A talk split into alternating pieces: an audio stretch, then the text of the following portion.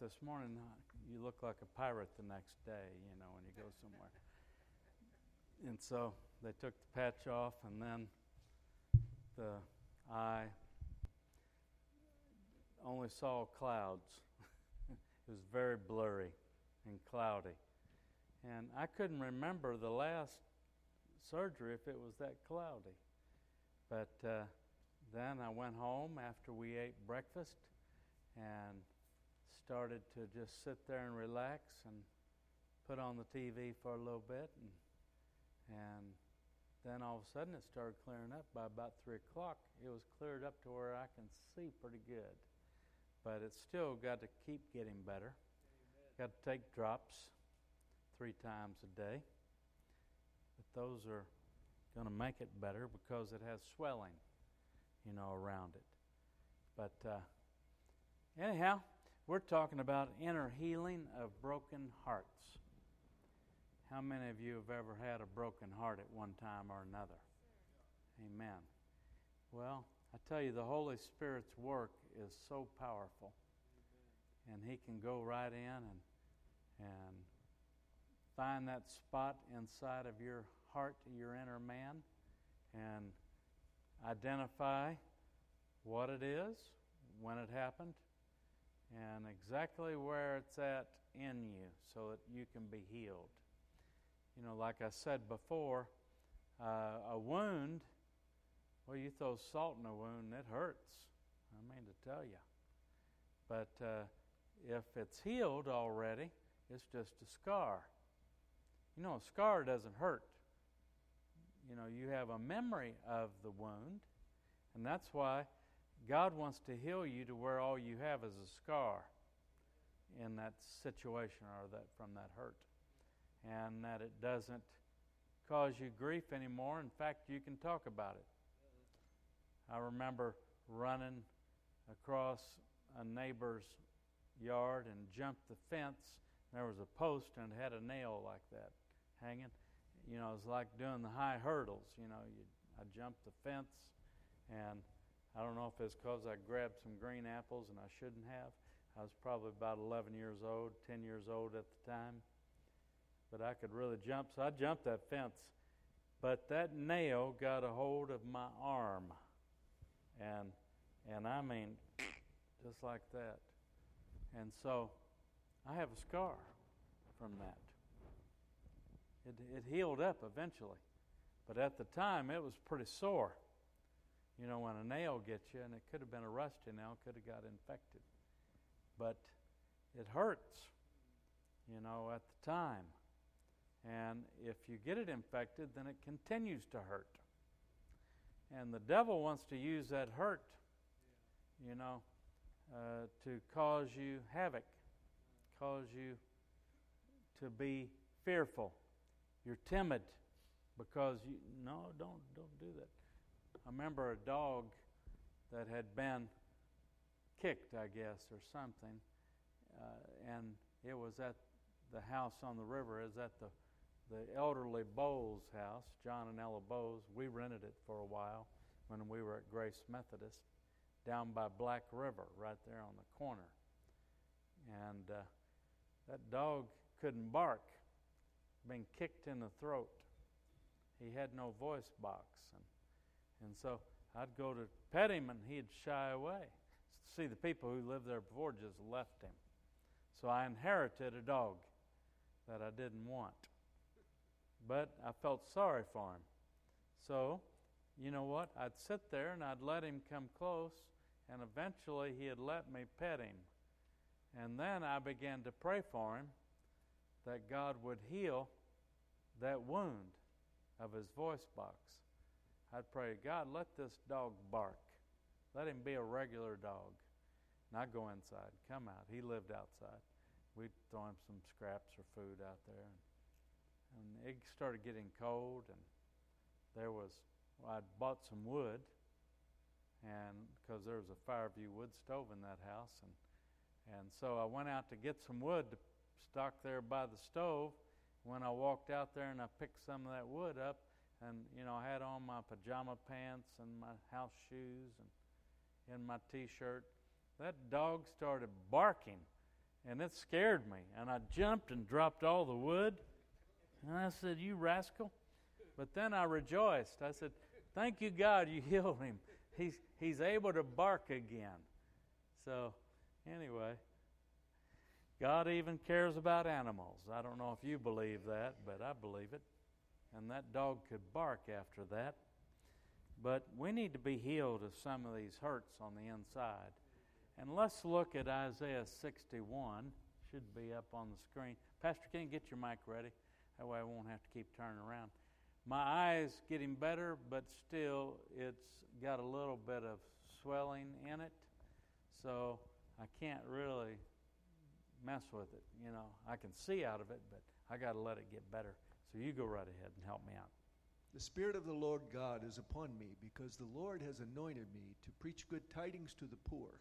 He has sent me to heal the brokenhearted, to proclaim liberty to the captives, and the opening of the prison to those who are bound. Amen. To proclaim the acceptable year of the Lord and the day of vengeance of our God, to comfort all who mourn to console those who mourn in Zion, to give them beauty for ashes, the oil of joy for mourning, the garment of praise for the spirit of heaviness, that they may be called trees of righteousness, the planting of the Lord, that he may be glorified. Yeah, he wants you to grow into a powerful tree so you bear fruit. You know, and you got to go through these things, you know, if you're going to get there. Beauty for ashes. How many felt like your your life was just burned down. And then God restores you and He brings back to you different things, you know. Uh, well, I've got so many stories in the back of my mind from people over the years that had struggles and whatnot. But, you know, there's just stories you would not believe. I'm here to tell you. I had people tell me things that could only be in a movie or in one of those shows, crime shows on TV. But, you know, the Holy Spirit works with you, and you help them, and they can come out of it, no matter how bad it was, no matter how it seemed. God can identify things and bring them along. And so, I think I told you about one of the guys that came to church with us, but I want to retell that story again. And it was a situation we'd had Dale Sides, and he had had us going through steps about inner healing and praying for people to be healed on the inside. Chelsea had the little baby, by the way, if you're going to check. They got it under control. Anna's one of our children's church leaders, and she's ready to be Johnny on the spot, weren't you? Go help out.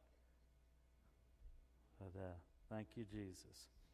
But anyway, this guy, he, when I prayed with him in the VA hospital, he was sick physically, and it's funny because after we prayed and had the breakthrough, he got better physically in a matter of a couple of days. You just don't realize how much the internal messes up your external. But as I prayed with him, I said, let's go back, let's see. And by the way, he's deceased now. I can talk about him, uh, you know, without divulging something. But I said, let's pray. And when we prayed, I said, I want you to tell me what the Holy Spirit is showing you. And he said that he was standing outside his house just like this. And I said, Well, what was going on? He said, When I was 12 years old, I left for school. He had a stepdad and a mom and a couple of brothers and sisters. Maybe they were half brothers or something but he was not the stepdad's biological son. And he went to school and came home that afternoon at 12 years old, and they had moved. I mean, all the furniture was gone, they were gone, and here's this 12 year old boy abandoned and rejected. Okay? And I said, Well, what did the Holy Spirit show you when He showed you this memory while I was praying for you? He said, I saw an angel standing there with me. And I said, Well, God was showing you that you were not alone and that He was with you. And, you know, that He said He stayed in, a, in an abandoned car for a couple of nights, went to school, and then one of his pals from school's mom found out, and she invited him to move in with them. And so she took care of him for a while until he got older. And he, he became a biker and, and was into all kinds of stuff. But he came back to the Lord, and he came along when we first started the church. And he helped me build out some of the rooms that we used for various ministry in the old, you know, it was right there on Ditch Road in the storefront. And we rented three different areas, and we started the church there. And he helped me. And he was a part of us. And uh, I liked him. He was a likable guy. But uh, he ended up having a heart attack and dying. And that was very sad. But he, he received some healing on the inside. And then he got better on the outside. You know, whatever he was in the VA hospital for, he got out. And sometimes you can be healed of something internally and whatever the infirmity was or is that tries to grip you, let's go. And so he was delivered because of that prayer. And so you can do so also. Luke 4 18, 19 restates what we read, but let's read it again just to reaffirm in our hearts. The Spirit of the Lord is upon me because he has anointed me to preach the gospel to the poor. He has sent me to heal the brokenhearted, to proclaim liberty to the captives and recovery of sight to the blind, to set at liberty those who are oppressed, to proclaim the acceptable year of the Lord. Amen. He didn't say the day of the vengeance of our God. I'll restate that again also. That is not until the end. Even though in Isaiah it says, and the day of the vengeance of our God. But Jesus didn't come to judge the world when he came and walked the earth. He came to be like us and identify with us and to suffer things like we do. And then he came to be nailed to the cross for uh, the redemption of our souls from sin, took those sins upon himself, the punishment, and to be resurrected and then the day of the vengeance of our God's going to come on down the road. He wants you to understand He's not out to get you. Oh, yeah, He wants to get you for His kingdom, but He's not out to get you because you're a bad person. He's not there to judge you. Not yet. One day we'll all be judged. You know, man, woman, black, white, whatever you are or whatever you look like. Everyone will be judged one day. But not right now. Now we are to judge ourselves, and we are to judge in the church if there is an issue or a problem. We have to make judgments based upon behavior sometimes to help bring somebody in line with what the Word says. You know, that's called discipline or correction. It's not called destruction. But when the vengeance of our God comes, there will be destruction of people's lives.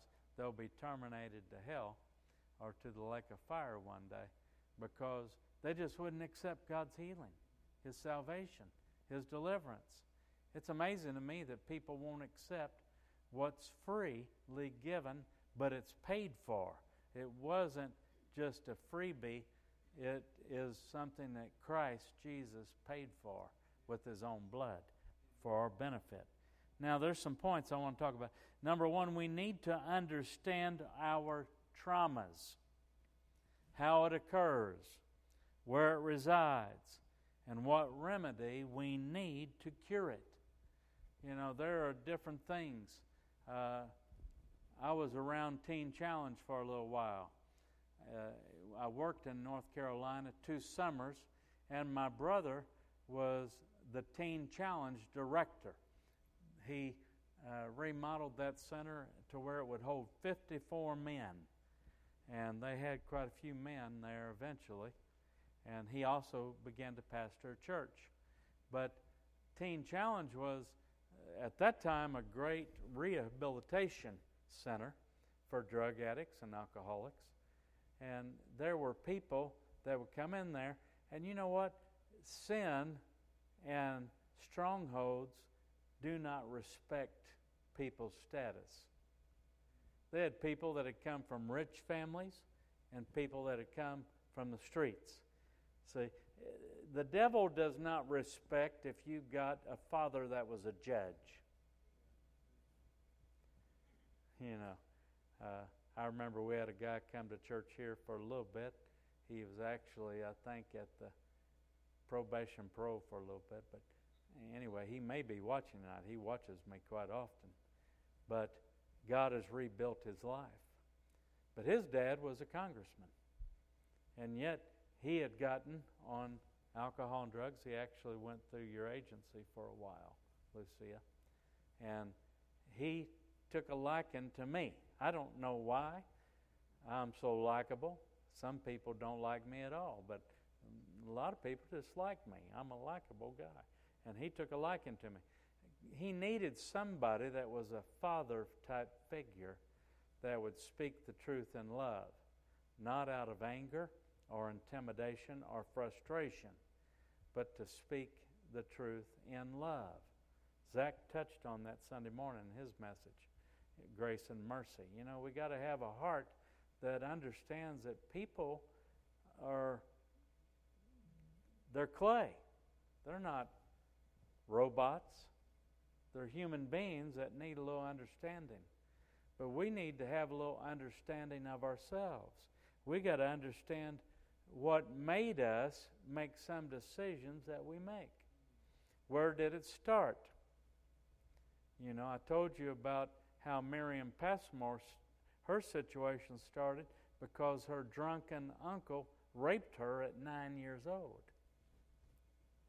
And then, you know, she ends up in our church one day after being a, a gay performer and uh, lesbian of the year or whatever. And she eh, came to our church because she got saved, led to the Lord by a guy at the power plant. And, you know, then she came to our church. We did deliverance over her. And God revealed certain things. But, you know, Deliverance is like cleaning out the bucket. But you still have a bucket, and that bucket's got some scratches in it, maybe. Maybe it's even got some paint on the inside of it and needs to be chipped off or something. But that's kind of like the things that are inside of us that mark us. The devil wants to mark your life for destruction, he wants to mark you for failure. He wants to make it look like you can never change. But God's Word says you can be transformed by the renewing of your minds. The Word of God can change you. You do not have to be the same person that everybody thinks you are. It's not a terminal sentence, uh, in other words. You can be changed and you can be delivered out of darkness into his marvelous light, is what Peter wrote. You know, God wants you to see the light. He certainly does. Now, there are many negative stories I could tell you.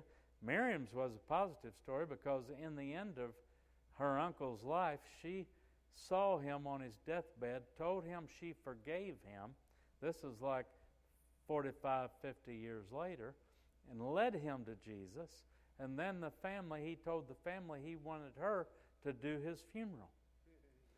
And so it went from the guy that destroyed her, it seemed like, all the way up to God had redeemed her, and then he was led to the Lord. Don't you know that's going to be a great reunion one day?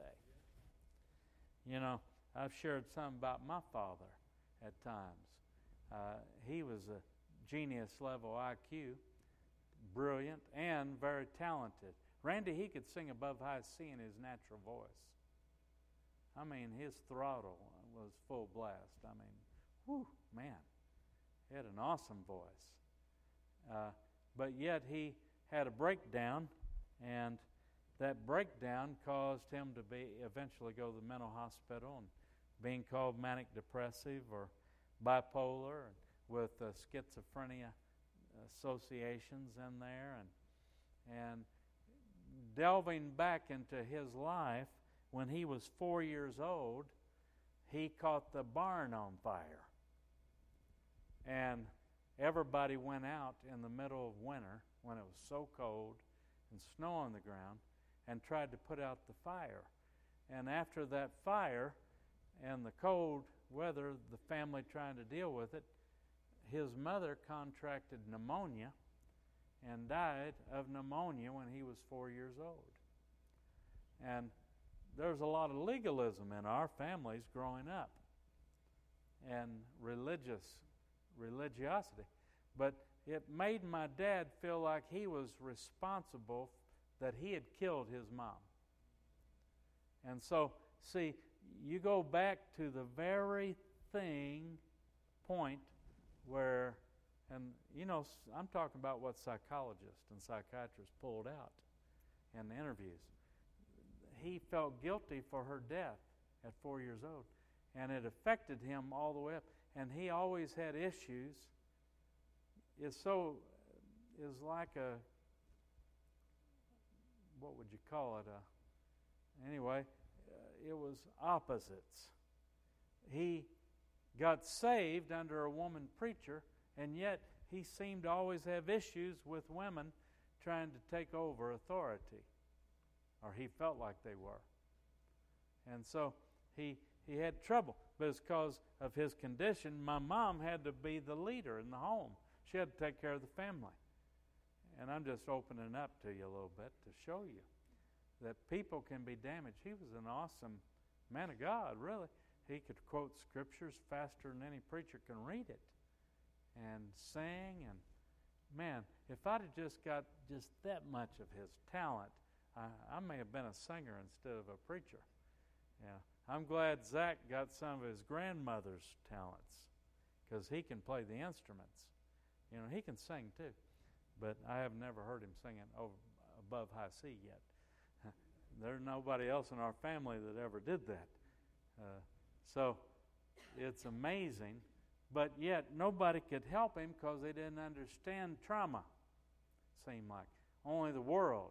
The world, by the way, when they do things, do you know they try to uh, kind of duplicate or replicate what God's way is? I mean, the Holy Spirit. You know, the world tries to hypnotize you or put you in a situation or give you a certain drugs so maybe they can get you in a state where you can tell these things. And yet, then the Holy Spirit comes along and reveals things without drugs and all that. You know, it's amazing. But the world will try to replicate what word of knowledge and word of wisdom can do. Uh, you know, God gives me words for people many times. Word of knowledge. Along word of knowledge is about the past or the present. Word of wisdom is about the future. So when you get them together, boom, it's about what happened, what's happening, and what will happen. And that's really an awesome gift when God demonstrates it. And it, never ceases to amaze me that I can be a part of it or Pastor Ken or Sister Virginia or Lucia as a counselor, the Holy Spirit uses her, I'm sure. But many people that you it's kind of like you get a reading on something and it's the Holy Ghost showing you and it opens up people's eyes, it opens up their hearts. You know, uh, we can say things by the Holy Spirit, and I mean to tell you, people just open up and start crying, and they realize God cares that much for them that He would show a spiritual person what is wrong with them. And, uh, you know, it's, it's just amazing to me. But you got to understand the trauma that caused you to be in the state you are, and then the behavior that takes place. You know, every one of us have something inside of us. It's just did we get somebody to help us to get it out? And we can. You can get help. Uh, Brother Hank, he did the teaching training on sozo ministry, they call it. It was something that was created, or it was, I guess, modeled out of the Bethel Church in California system. And yet they have Ancient Path that the church where I preached a revival in Pensacola, they used what they called the Ancient Path. There's many different uh, ministries that are very similar, where they'll sit down with you and show you certain things. I had a, a young man bring his parents in to see me, and he, he was a minister, and he wanted to know if I could talk to his dad because his dad was having reoccurring nightmares. The same nightmare over and over. Now, I don't know if anybody wants to, you know, let me know. Have y'all ever had the same nightmare before? well, that's that's the enemy trying to put you in a corral and lock the gate so that you can't get out of it. And it's kind of like a time warp. But this man was having this nightmare, and I won't go into what it was that he saw every time he had the dream. But then he'd wake up in a cold sweat and just his heart palpitating, and, and he couldn't go back to sleep. So it was robbing him of his rest and his sleep. And so I was there and I began to prod a little bit, ask some questions, and then I I told him some things I felt like the Lord showed me, and I said it had something to do with one of your siblings, and it was a brother. See, the Holy Spirit spoke that time. Sure enough, he had a, a brother that he felt responsible for that was like mentally handicapped. And so he had to, you know, help watch him and take care of him. But I don't know what happened, but the brother got in a circumstance and it killed him. He died. And he felt like he should have been there, but he wasn't. I think he was either in school or working a job then, and he felt guilty. See, the enemy's always trying to bring condemnation and guilt, even if it wasn't your fault. You know, my dad didn't kill my grandmother. He might accidentally got the barn on fire, but uh, the pneumonia didn't come because he accidentally got the barn on fire. I don't even know if that just accentuated a sickness she already had, you know, but, you know, that's what he thought. So he went through his whole life thinking that he had killed his mother by that. Well, this guy was having trouble because he thought that he had maybe been part of why his brother died. He wasn't there to help him and take care of him. And so once I prayed over him and, and God revealed some things, he was set free and he never had the nightmare ever again. See, God can go in and point out what it is. I mean, when you're desperate enough, you'll come forward, or by coming forward, I'm talking about coming to somebody and saying, I need help. This is what's happening. And so when that goes on, then you're led as a leader or Holy Spirit filled counselor or whatever to pray with that person and find out what the Holy Spirit's showing them. But we got to find out where this lives inside of us. Does it live in your memories when you were six years old? Or 20? You know? There are things that you did when you were maybe a young person that there, the devil would still try to bring guilt against you. And uh, there's when things happen like this man I was telling you about, he he would never commit. I think he might have gotten married once, but it didn't last very long. But and he was up in his 40s, late 40s, and he could never have a long relationship with a woman. He could never commit to marriage. And some of it was because he had a fear of abandonment. And so he was afraid if he got close to somebody that they would just go away. They would abandon him. And uh, those are the biggest issues fear of abandonment, rejection, fear of rejection. You know, why do we do what we did sometimes in school?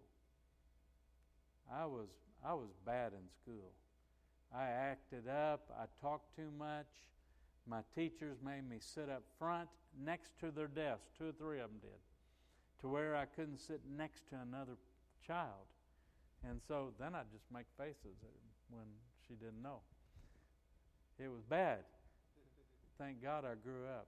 Now God uses my ability to talk for good. But, you know, it was, it was not for good. I, I feared rejection.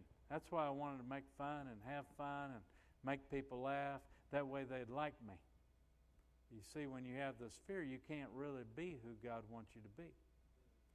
I liked music, but I had a tough time singing specials. I would go ahead, I loved to try. I, when I was a young preacher, not married, I'd sing a song when I'd travel and preach.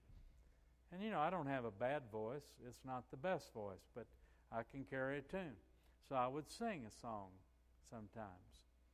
And I enjoyed it. But i I had fear a little bit of rejection. And so, you know, what does God do?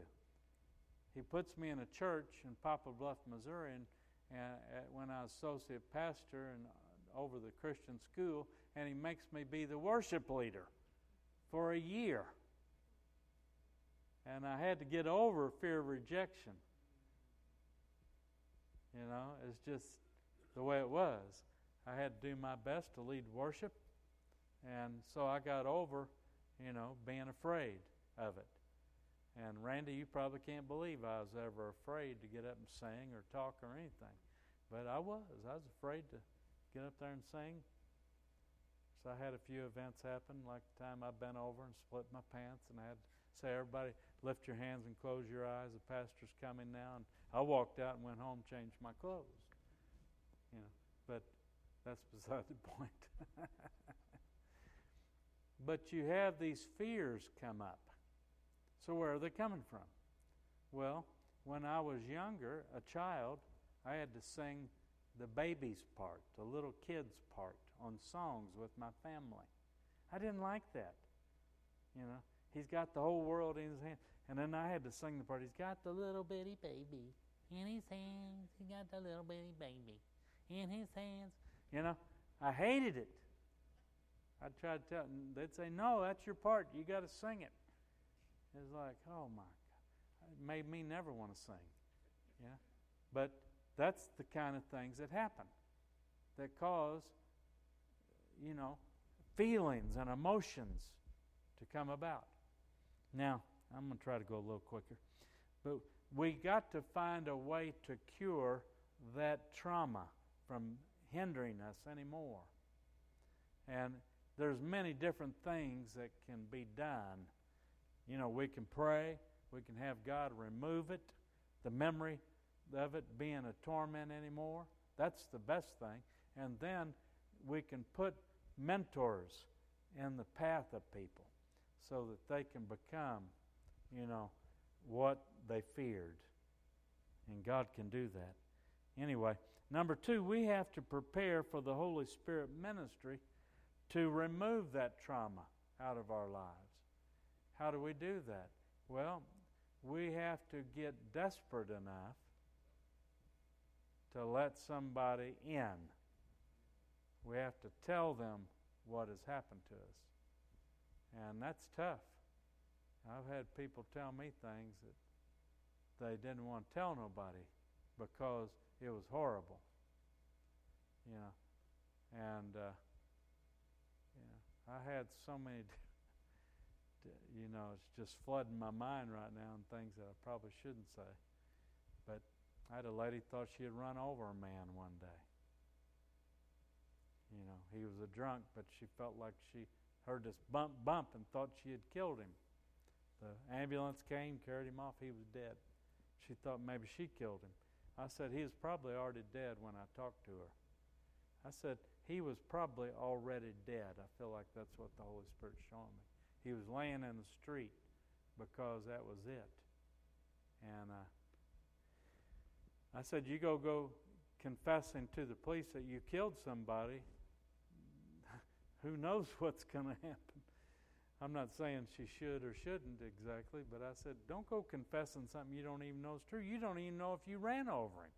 That could have been a bump in the road. It wasn't even him. Anyway, she was just sure. She was traumatized by it. And I prayed over her. And then it came out that he had been dead for like 12 hours already. So even if she did run over him, he was already dead, laying in the road. She didn't see him. But uh, anyway, it, it helped her. But we have to prepare for the Holy Spirit. And when we pray for people, for Him to do the surgery, you know, to go into your heart. And some people call it counseling. Uh, I'd rather call it, you know, just deliverance. Delivering a person out of that place of darkness and bring it into the light, you know. The third thing, the, wor- the world has often used that same, the same methods to heal as the Spirit does. I mentioned that already.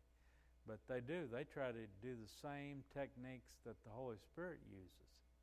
And they mimic it sometimes. And so sometimes counseling is not a bad thing, even if it's a secular counselor. But they can only bring you so far. They miss the third part. We are three parts body, soul, and spirit. So when you don't have the spirit involved, you're not going to be totally healed. You need all three parts touched. And so, number four, we have to go back in our memories and retrace what happened to us. And let go and let God remove the pain from the complicated contents of the heart, even though the soul is still very simple sometimes the things that have tormented us are complicated. You know, that's why you got to go back and retrace through what what happened to me when I was a kid. You know, and sometimes God's done that, and out of it you get liberation because you learn the truth about something, and uh, you know, good or bad, you learn the truth, and the truth the Bible says, You shall know the truth, and the truth shall make you free. It never said set you free. People quote that wrong all the time. It says, It shall make you free. That means to manufacture your freedom, help you to come through the process to come out of the danger zone. Now it says, Whomever the Son sets free is free indeed. So Jesus is the one that sets people free but it's the truth that's the process that brings you through to be free and healed. Amen? But sometimes we've got to go back in those memories and find out what's wrong. And it's hard. We can pray in a general sense, and many of you can have a memory come back to you. Uh, but it's hard to do that in a big group of people.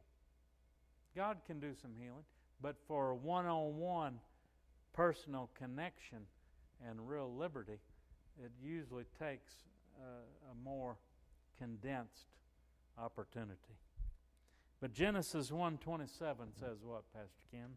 So God created man in his own image. In the image of God he created him. Male and female he created them. Well, his image, Father, Son, and Holy Ghost. You got the mind of Christ. You have the power of the Spirit. The Father, He's in charge of everything. But they're a three part being, three part Godhead Father, Son, Holy Spirit. We are body, soul, and spirit. Your body is what feels things, it has urges, it has cravings. People on drugs or whatever, they face, a lot of times, it's the craving I know if it was cigarettes, it's there's craving for the nicotine. You know, a lot of people overcome a certain number of days of not smoking, and when pressure comes, they get a mental craving for something. They've already been freed of it physically in the body, but then they get a mental craving. Because why? Well, there are associations that come along. And you associate something with a bad thing in your life, and you feel the pressure, the pain all over again.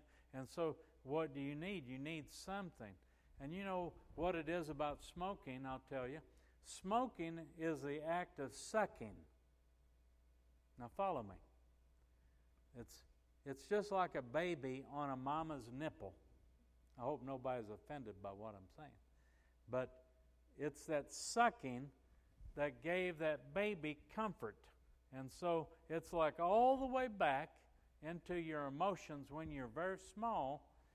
Somebody smokes a lot, they, they get, they, you know, it's that sucking that makes them feel some comfort. I'm sure the smoke in the lungs isn't giving them that much comfort. The nicotine maybe has a little substance that gives you a little bit of an edge or a little bit of a high.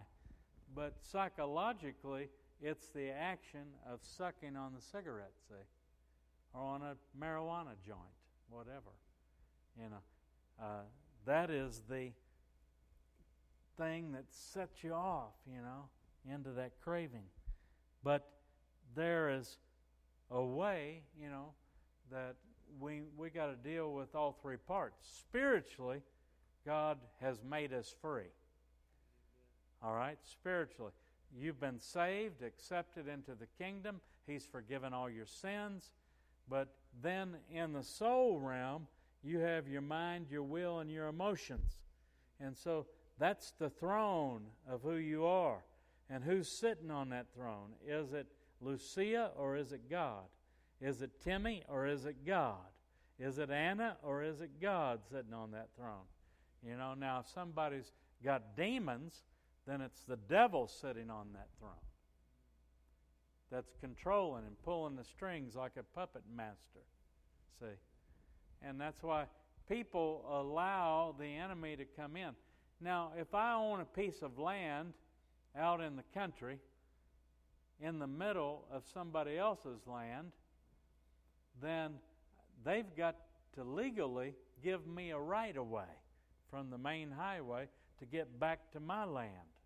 So they got to allow a little road to be made across their property for me to get to my property that was sold to me that's in the middle of their property.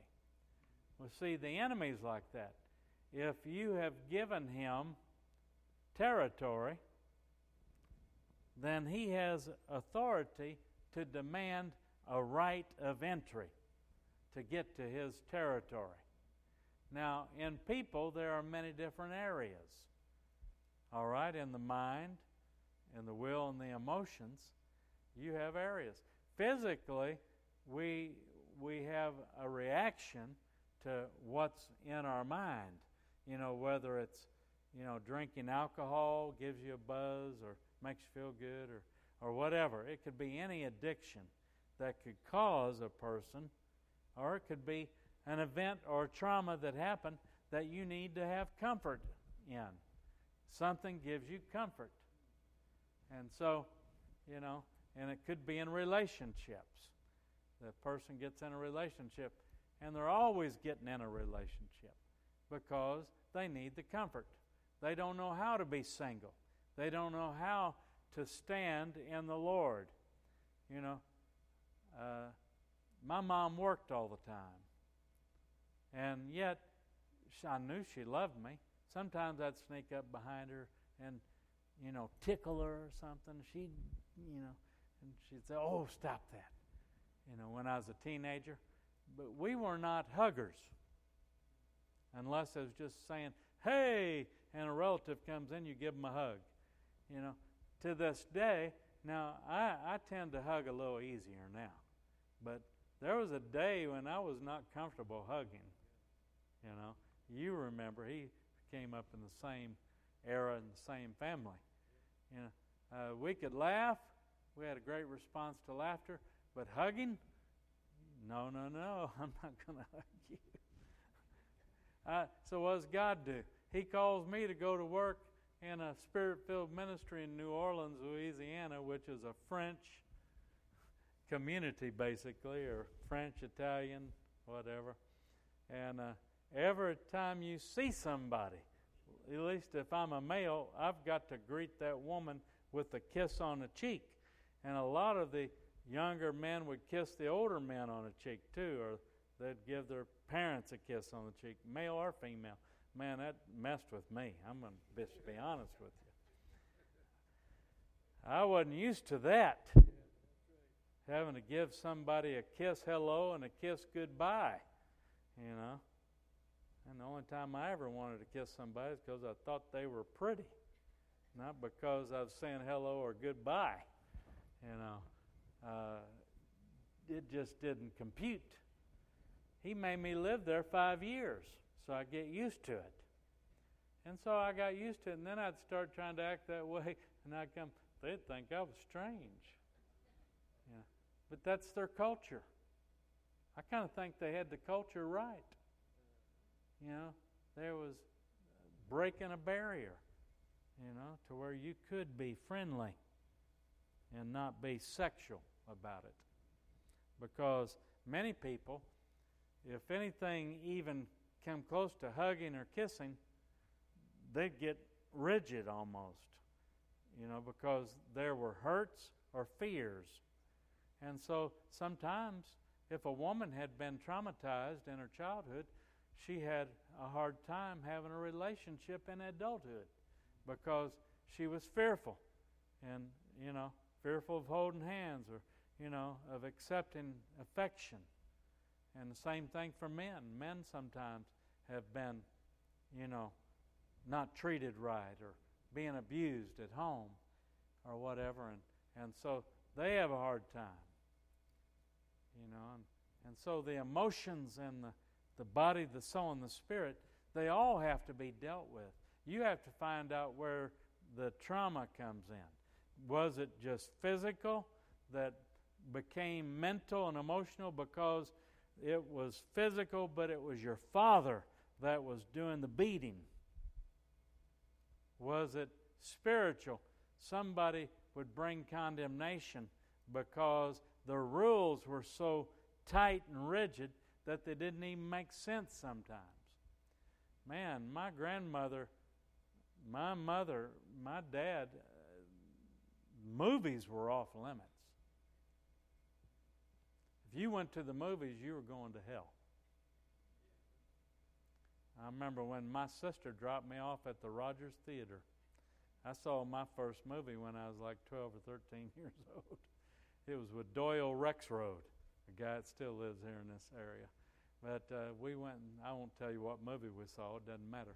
But just going to the movie, I came home, I snuck in the house because I didn't want my mom to hear me. But you know what? She could always hear me, no matter how quiet I was. But, you know, you have this rigidity of rules that bring an uncommon sense of guilt that you can't be normal. You know, I thought normal. Not all movies are good to attend either, by the way. You have to have some good judgment. But I found it rather odd that my whole family was all for going to the Rodgers Theater when Dave Wilkerson came out with the movie Run Baby Run with Nicky Cruz and how he got saved. And, and they had the movie The Cross and the Switchblade. And oh, they were all for going to those movies. And so I had a battle with them about, well, if if it's evil and a sin to go to the movies, why? Well, it's dark in there. Well, then all of a sudden the cross and the switchblade comes out, and now we can go into the dark movie theater and watch something because it's uh, talking about a guy getting saved or whatever, and that's okay. See how the mixed messages can happen. You got to become healthy in your viewpoint of life or else you'll have some kind of reaction either in the body, the soul, or the spirit, you know. And uh, that's just a fact. And so these memories of certain things, they cause you to have a woundedness. And if you don't get deliverance out of that and deal with it and say, hey, that was just when I was a kid and it really didn't mean anything what I did, you know. But the devil's tried to use it to torment you. Or, or it happened to you, and guess what? It never happened again, or maybe it happened repeatedly. But now you're grown. You are not that person anymore. And God wants to heal that area that tormented you. And so the only way it can be a stronghold in your life is if it is a secret that nobody else knows and you don't even talk to the Lord about it. See? That's why it's so helpful to have somebody filled with the Holy Spirit talk to you about something that the Holy Ghost reveals to you and pray that the power over you is destroyed so it cannot hold you anymore. And you can see to where it shouldn't have that much power over the way you think or the way you feel. Uh, did we read Genesis 2 7, by the way? Let's read it. And the Lord God formed man of the dust of the ground and breathed into his nostrils the breath of life, and man became a living being. Amen. Man became a living being. God breathed his life into man. But what's it saying? We were all made basically out of the dust of the earth. You know, when we decay, we go back to dust. Our bones eventually deteriorate too. But, you know, we're just made out of dirt and water, basically. And God breathed into us, gave us a brain. You know, He gave us a soul. He made us uh, human beings with feelings and thoughts. But see, in Luke 21 19, that's another good verse. By your patience, possess your souls. All right. You don't want somebody else possessing your soul, do you? There's so many people I've done deliverance over that are so happy after they're free because they possess their own soul again. You know, we call it demon possessed or demon oppressed or demon impressed, whatever. But basically, it's just demonized. When you have demons attacking you, either in your mind or in your body, they're using some kind of gateway to get in there to cause you to have a stronghold that you just can't seem to have control of your own life. Okay? So that soul realm has to be opened up and that stuff has to come out. And once it does get out, you want to keep it out. What did the Jesus say? The man had somebody cleaned his house of one spirit or delivered it, and then seven more came back with that same spirit, so there was eight spirits that came back in to possess the house because he never cleaned it out all the way or filled it up with the right stuff. That's why you can't just get deliverance and then not go to church or go to classes or or get some counseling. You know, Miriam Passmore made it after being possessed by 13 demons, and the last one was a lesbian spirit. She made it because she got counseling with me she got counseling with Hank and Millie Bowles, She got into classes and she got discipled and she took ministry school classes. And then I had her step alongside me and we did deliverance over others that wanted to be set free from a lesbian spirit. And so she became strong. I'm not saying her personality changed, just the direction that it went changed. And uh, she's quite something else, I tell you. God's really used her. But number five, the trauma leaves a wound in the mind or soul from an emotionally impacting incident. Like I said, in her case, as an uncle that raped her. Others, you know, I can pray over people sometimes, and the Lord will tell me, when you were 12 years old, this is what happened. And boy, I mean to tell you, you know, it shakes them up when the, Lord shows me things like that. Because it just comes in and crushes that structure that's tried to keep them bound. But what happened? I didn't go and seek them out to cast it out. They came to the front usually in a service or in the office to see me, and they opened up and started telling how they wanted to be free. They came forward to be free. And so it's pretty crazy how God does it, but it's awesome. But you have to be open. You have to say, I want to be free. Pray for me. I want this out. I want to be able to take possession of my own soul. You got a body, and the soul inhabits it.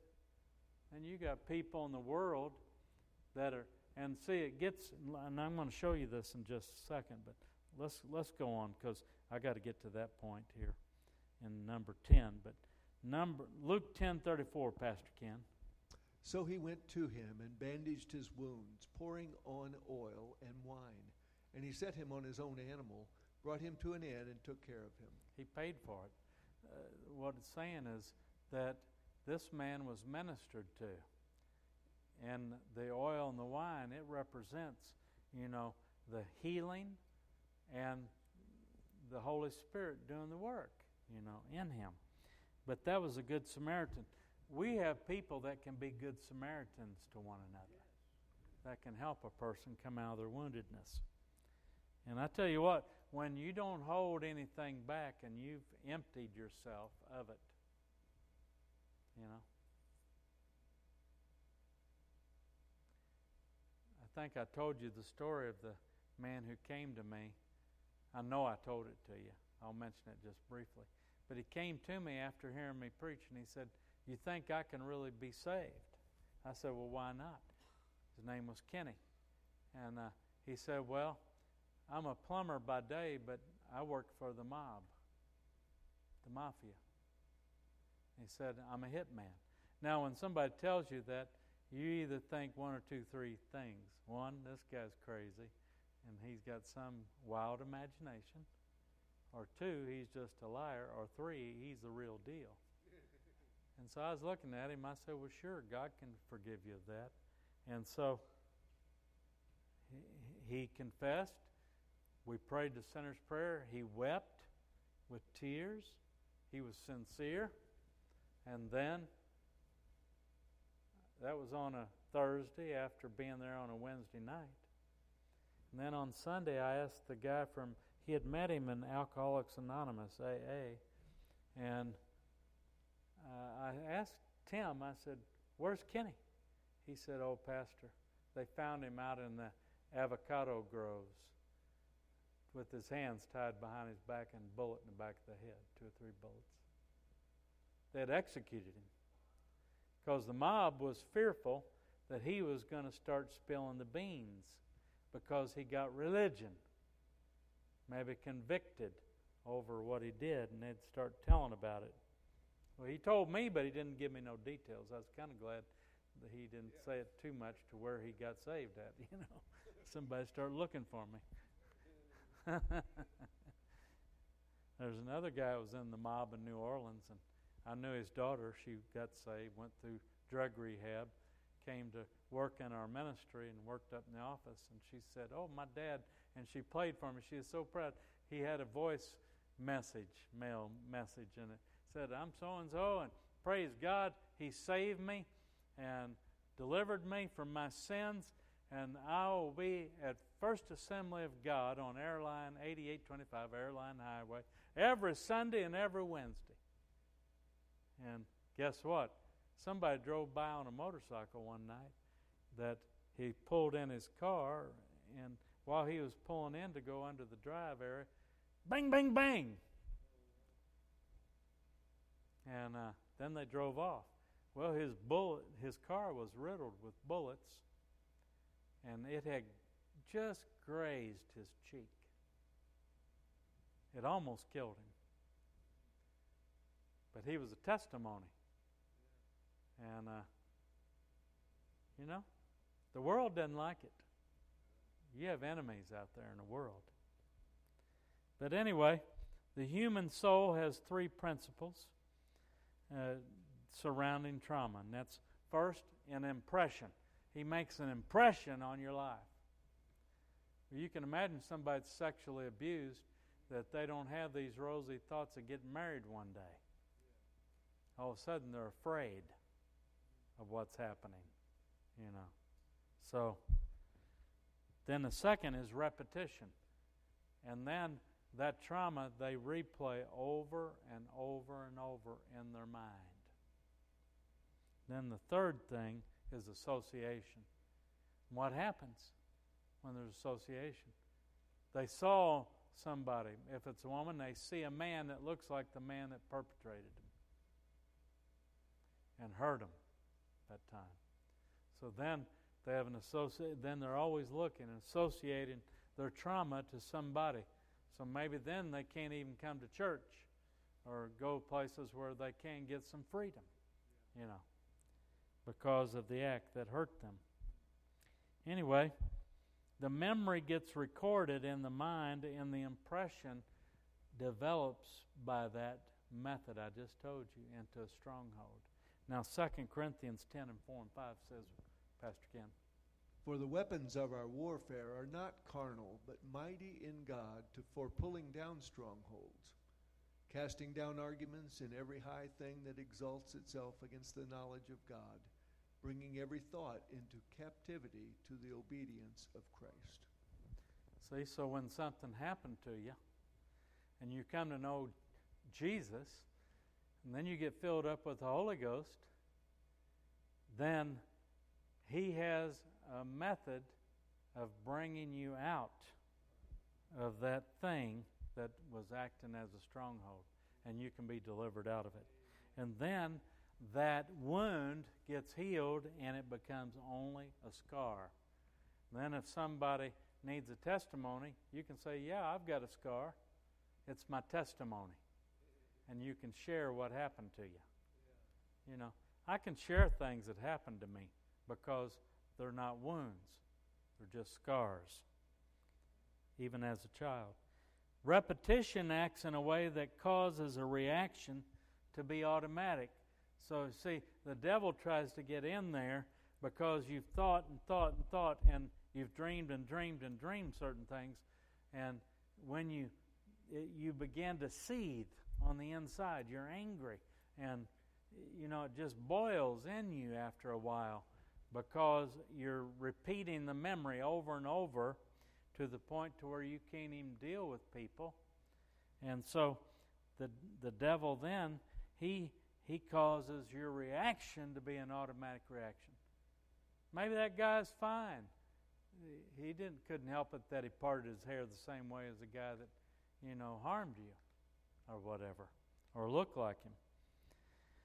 But association Number nine relates our present to relate to the memory from the original trauma. See?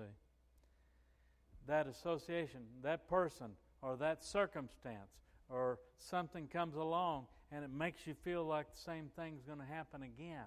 And so your, your, your heart palpitates. What do we call that? What kind of attack do you have? And panic or anxiety attack. And then if it happens enough and long enough, then what they call GAD or general anxiety disorder will try to take over your life. And a person that's got GAD, they just get anxious over every little thing all the time. They can't deal with being in the public. So, guess what? They isolate, they alienate, and they're afraid to go out. They're afraid to be around people, afraid to be around the family. Then they become a recluse. Then they get agoraphobia. They can't even, they're afraid of being around crowds or afraid of being around the people. So, you know, that original trauma, the devil tries to use it to stop them from ever doing the purpose God has ordained for their lives. If they were a singer and yet they've never sang anywhere, any time in their life, because they have so much fear associated with it. I apologized to a kid and his grandma one day. She wanted him to practice a song on the microphone. You know, I'm a teaser. And so he practiced the song, and on their way out, I said, Well, I sure hope you're ready. You're going to have to sing that in front of me. And I caught myself right when I said it. She called me later and said, He said he's not going to sing. I said, What? Let me talk to him. I even went by their house said, Look, I'm sorry, I didn't mean anything negative by what I said. You know, uh, I, I was actually saying, I can't wait to hear you. You know, and I hope you'll recon. No, that kid would never come and sing. In fact, I don't know if he ever came back to church. And that's all I said. You know, but see, association, somebody tell him, well, who do you think you are? You think you can go sing in that church?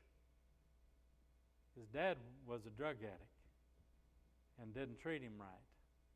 Well, so I can imagine how when I said, Well, you know, you're going to have to sing in front of me on Sunday, I was going to let him sing a special. And that just, you know, boy, that just boogered him up. I don't know. I wasn't given the chance to try to help him any further. Sometimes you need to make me stay in the office when somebody's going Bye. Hallelujah.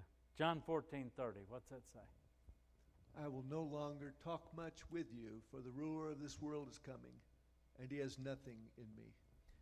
Well, Jesus was saying, if the devil doesn't have anything in him, he can't get anything, can't get away with anything with him. You see, Jesus wouldn't even commit to some in John chapter 1 or 2, I think it is, where he said, I couldn't commit to the multitude because I know what was in them. He can only commit as disciples to those that are truly committed to Him. He can love the world.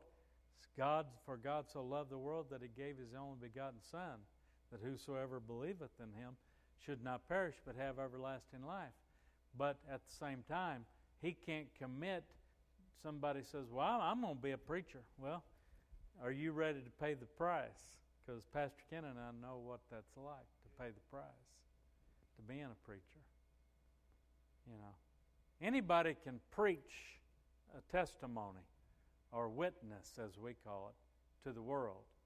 But if you're going to stand in the pulpit and preach, guess what? Every devil that hates you is going to start coming at you in every way possible to try to hang you up so that you can't be able to do that ministry that you feel called to. You know, and I'm not saying we're Teflon. Boy, we you got to put on your armor all the time. Sometimes you suffer because there's been chinks in your armor and it's hurt. And then you have to get over it. You have to be healed of it, so on.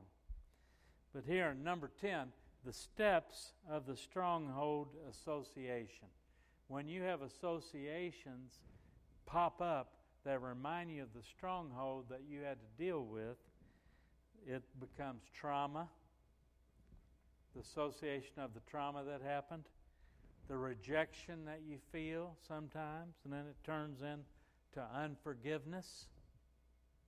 So that that person hurt me. How can you how can I forgive them for what they did?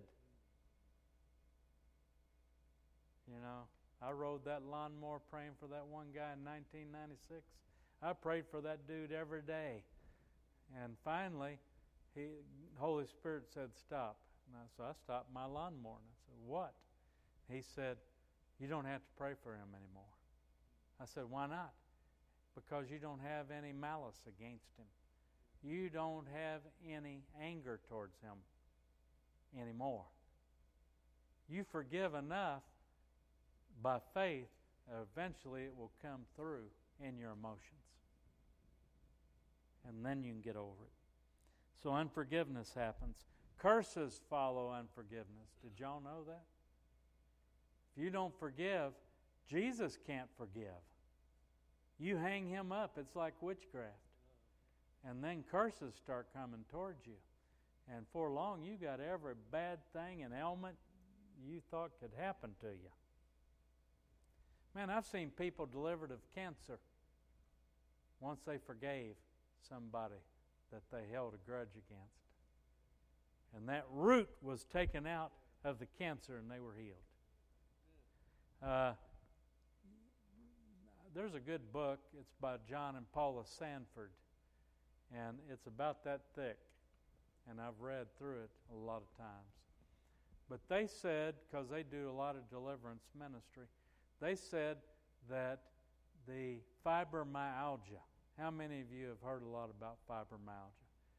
They called that the man hater's disease because some man did something that hurt some woman. Have you ever heard of men having fibromyalgia?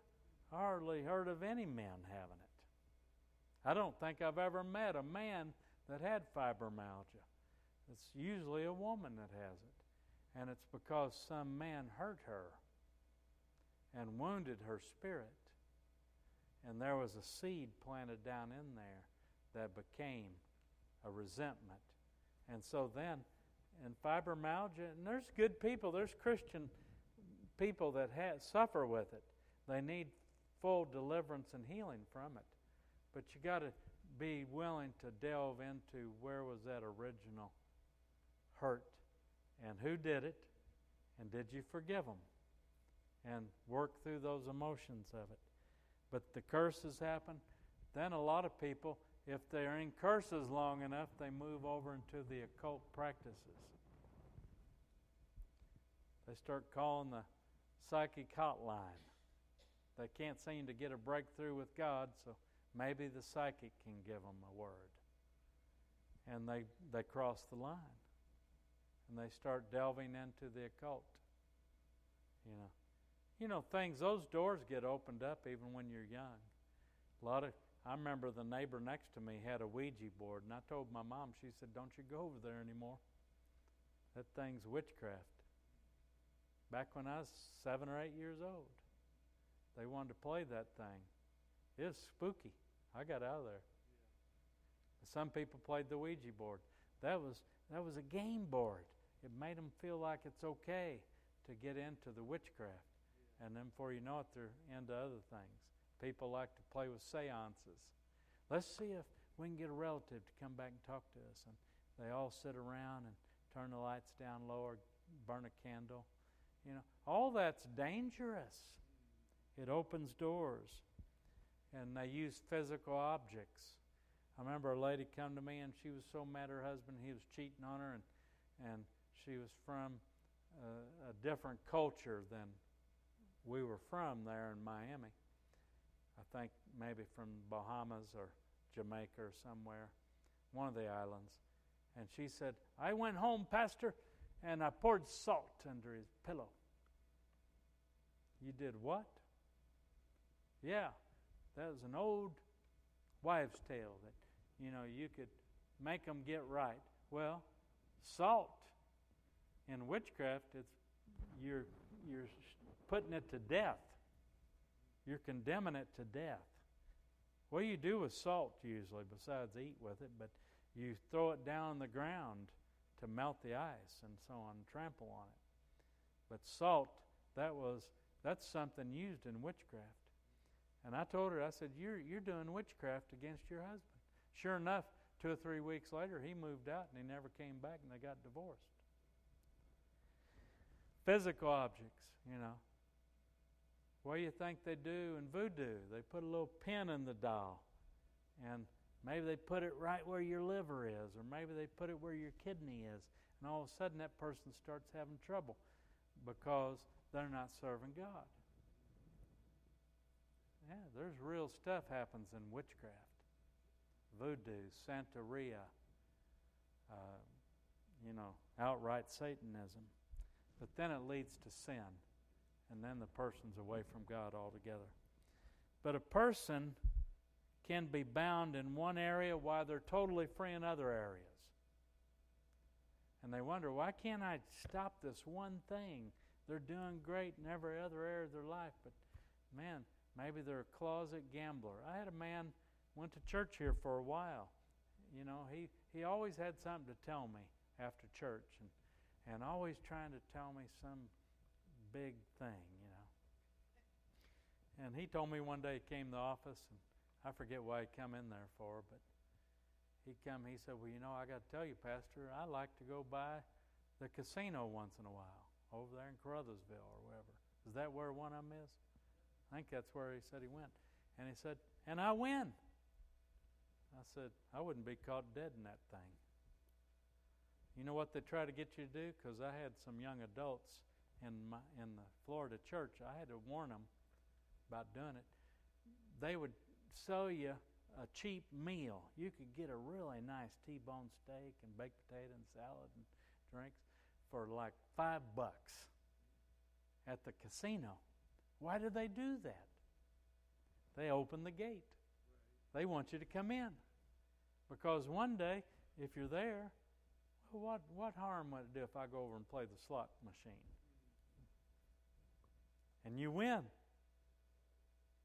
Now, I'm not talking about you. You may have played the lottery before, okay? Now I'm about to stand up because I get on my soapbox. It's hard to get off. You know why I've never played the lottery and I never will? Not even one time. Anna, do you know why? Because the devil hates me. And I would win. and not only would I win, I, I wouldn't win no $20. It would be $10,000 or $50,000 or maybe the million. You know, that I can't be like the preacher in Chicago and his he preached against the lottery and his wife went and played and she won a million dollars. He said, they said, well, you were preaching against it. What are you doing about it? He said, well, I had to forgive her. he didn't mind spending the money when she won. Well, you know what a terrible witness that was. But that's why I don't don't open a gate for your enemy. That's why I won't ever play the lottery because I will win. Tim, I could buy you a truck if I went and played the lottery tonight. Do you want me to do that?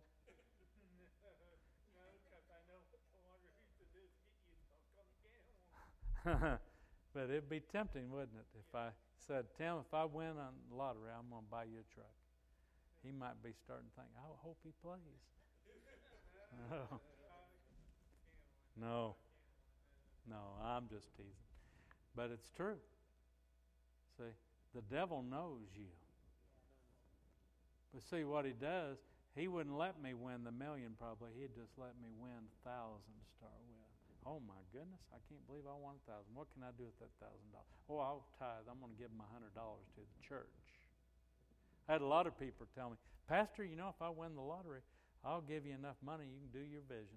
I said, You don't have enough money to do the vision God's called me to. And I don't even want that kind of money. You know, the Bible even says something about ill gotten gain. I said, if somebody's given money from the lottery, I'll, I don't know of it. And if it came in, it came in. The Lord washed it clean, I guess. But they didn't tell me about it. If they told me, I'd probably give it back to them, tell them go throw that in a dumpster somewhere. Yeah, but you could give it to charity. Yeah, give curses to people too if I wanted to. But, you know, what does the devil do? He's destroyed people by that. I remember the woman up in St. Charles, Missouri. She got to playing, going to the casino, and then she ran all her credit cards up, getting money on them. Then she get, took out money against their mortgage, and then her and her husband ended up fighting over all that. She lost all that money, they lost their house, and then they ended up getting divorced, and she was so off, she lost kids, and for long, she committed suicide. Because what does the devil want to do? He wants to steal, kill, and destroy. He wants to destroyed that woman's reputation. She was a good mother and wife at one time, but the casino atmosphere and the gambling and trying to get more money from it destroyed her. And it's destroyed a lot of people. You know, they say, well, we're going to let them have them because we're going to charge a certain percentage for education in our state. You know, I haven't noticed that the schools have gotten any better since they started having all these casinos and the lotteries.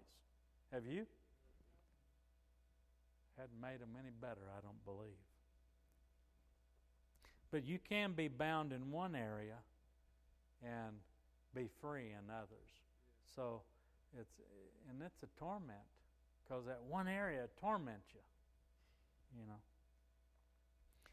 But number 12, we must let the Holy Spirit reveal the associations that we have with the wounds, the traumas, and have the Holy Spirit cut it away. You know, He is good at His job, isn't He? He really is. And He wants you to be free. Amen? All right. I don't know if there's two or three people tonight that you are desperate to get freedom in some area. Because I don't want to, I mean, we can pray. Let me pray for everybody first. Lord, in the name of Jesus Christ, Holy Spirit, you are the one that shines your light internally in us and reveals things to us that we need to be free of. And I ask you to start doing that right now. Just show people in this room right now what the trauma was and allow them to see it and know that you were there with them. Show them so they can reveal it to the Lord and allow you to cut it off, cut it out of their life. It might have caused them to get into sin because of it. But I ask you to reveal it to them right now in Jesus' name. And I ask you just to allow some of them right now to have that experience of freedom tonight. I ask it, Jesus. Hallelujah.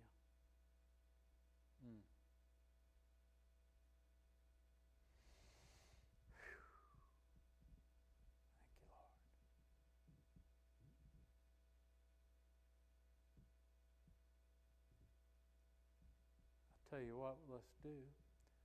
If you saw something, you don't have to call out what it was or anything. But if the Lord showed you something, showed you where that entry point was or what the trauma was that caused the pain in your life that has tried to control you, what was that beginning point? If you saw something, you don't have to say anything, just stand up where you're if the Lord showed you something. Okay? Anybody else? Jesus, right now, Lord, I just ask you to show others there was a trauma in their life that happened that has tried to torment them, try to control them. I ask you, Lord, to just show them, let them stand up so that they can be free. Thank you. Okay? Anybody else? Well, I'll tell you what, the ones that stood, if you're so bold to let me lay hands on you and pray for you, I invite you to come up here and let me do that tonight.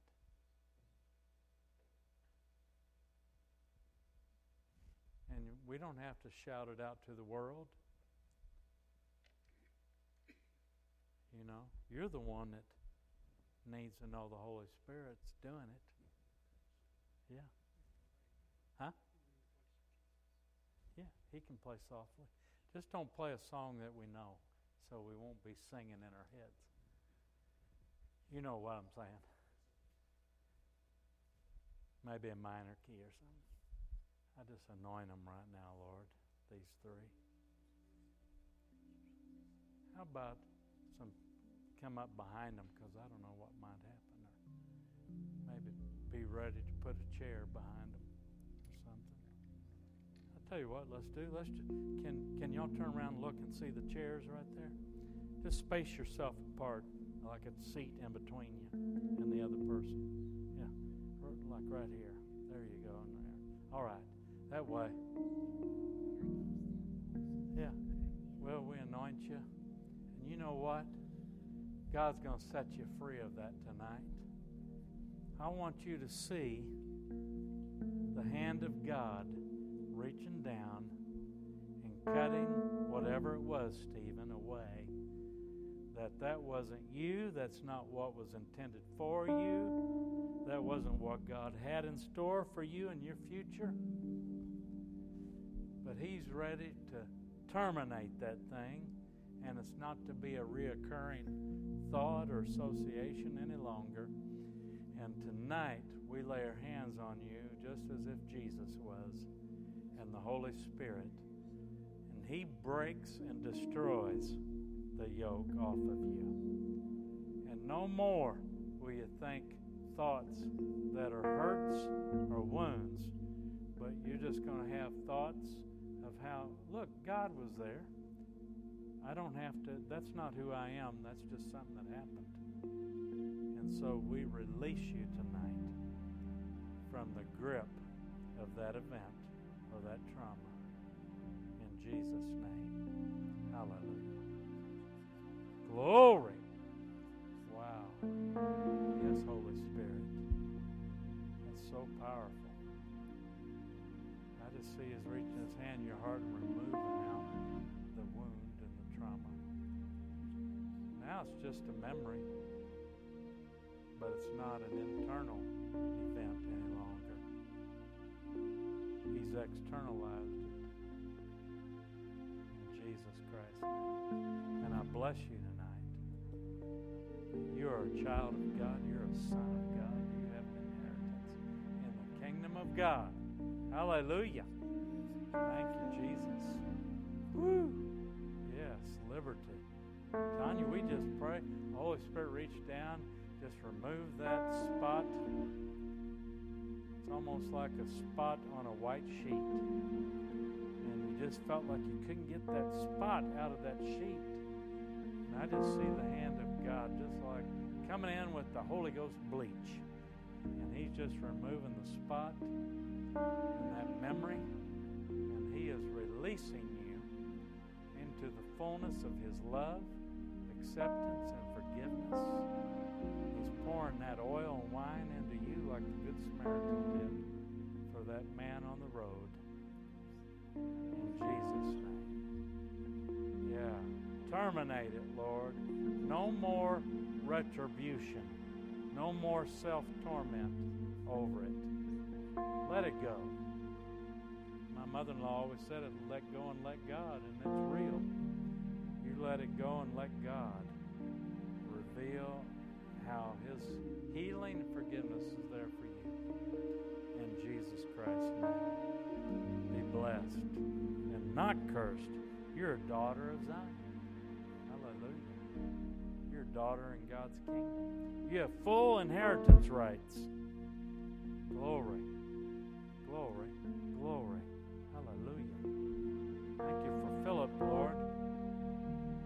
Doesn't know how awesome of a man of God he is and how he is a pillar in the house of God. How you've used him. How he's been a faithful man. Yeah, loves his family, loves you, Lord, loves his pastors, he serves. He's a good man. No matter what the enemy ever did to him or through him, it's in the past and it's never to be raised up again. You remove that thing, that trauma, that thought, that event, that abandonment, whatever it is, Lord. You remove it out of his life tonight and let him know he's in the beloved. He's a child of God. He's a son in the kingdom of God. And he's blessed and not cursed. Hallelujah. Praise God. Hallelujah. Glory, glory, glory, glory.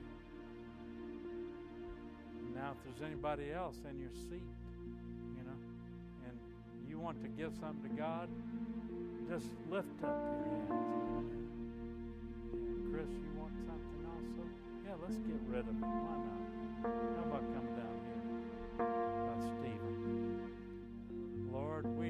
bless Chris tonight. We thank you for the work of the Holy Ghost and how much he loves And Lord, I ask you to just remove that traumatic situation and event. And it turned and it got in his heart and it turned around and around. And it's like a potion the devil tried to make to be like witchcraft in his life. But Lord, the anger and frustration that was turmoil in there and the torment and the way he was harmed, Lord. That's not who he is. He's a child of God. He is not what people told him he was, even when he was younger. He is a man, and he's a man of God. And from this day forward, he won't. What I say. Over you. You will not go back. We terminate the stronghold. We by the anointing isaiah 10 27 says the anointing destroys the yoke. So that yoke on you is destroyed once and for all. They'll look at you and say where have you been? Rehab? Because he's cleaning you out right now. He's cleaning you up right now he's going to make you a living testimony yes i don't know if you feel it but i feel it i feel the power of god just going through you right now. he says, You are not what you thought you were. That's in the past. Oh, that's just a story now. That's just a memory now, but it's not a wound anymore. It's just a scar. And we say that you are alive for a reason, and you have your season ahead of you. You're, he's going to turn anger into kindness. He's going to turn bitterness into sweetness, goodness. And you're just going to walk around trying to love everybody because God has his hand upon you. Hallelujah. You're a son of God. You have a different DNA. You're not that person anymore. That thing was destroyed tonight. Oh, Jesus' name. Hallelujah. Amen. Hallelujah. If you got anything in you right now you want to give to God, just reach up to heaven, right where you're at. Even at home, if you're at home feel like there's something, you just reach up and say, God, I give it to you. No more will be an issue in my thoughts. It might have happened 40 years ago, or 50 years ago, or 10 years ago, but it has no hold anymore. It goes in Jesus' name. Hallelujah. And you are free. Jesus has set you free. And the Word of God is going to make your life change the way you think. Hallelujah. Praise the name of Jesus. Amen. Isn't God good? It's a special night. You know, sometimes we just talk, we chit chat. That's what the Crossroads boys would always say. We like when you say you're going to sit down and have a little chat with us on the radio show. they listen to it while they're working or whatever. But uh, it's true. Sometimes we just need to chit chat a little bit and let the Holy Spirit interrupt and do the work. And you're not the same anymore. You're a different person. We might have to give you a new nickname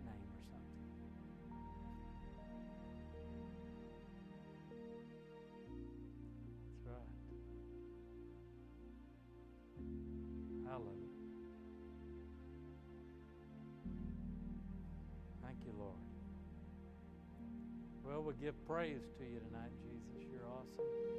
Holy Spirit, we thank you for your ability to dig down deep inside of us and relieve us of things that used to torment us. No more. That's not me. That's the devil. He can have all his garbage right back. So I am not going to hang on to it. Amen. Well, all righty. Thank you, Randy. That's good. Exactly what I needed to hear. Yeah. Praise the Lord.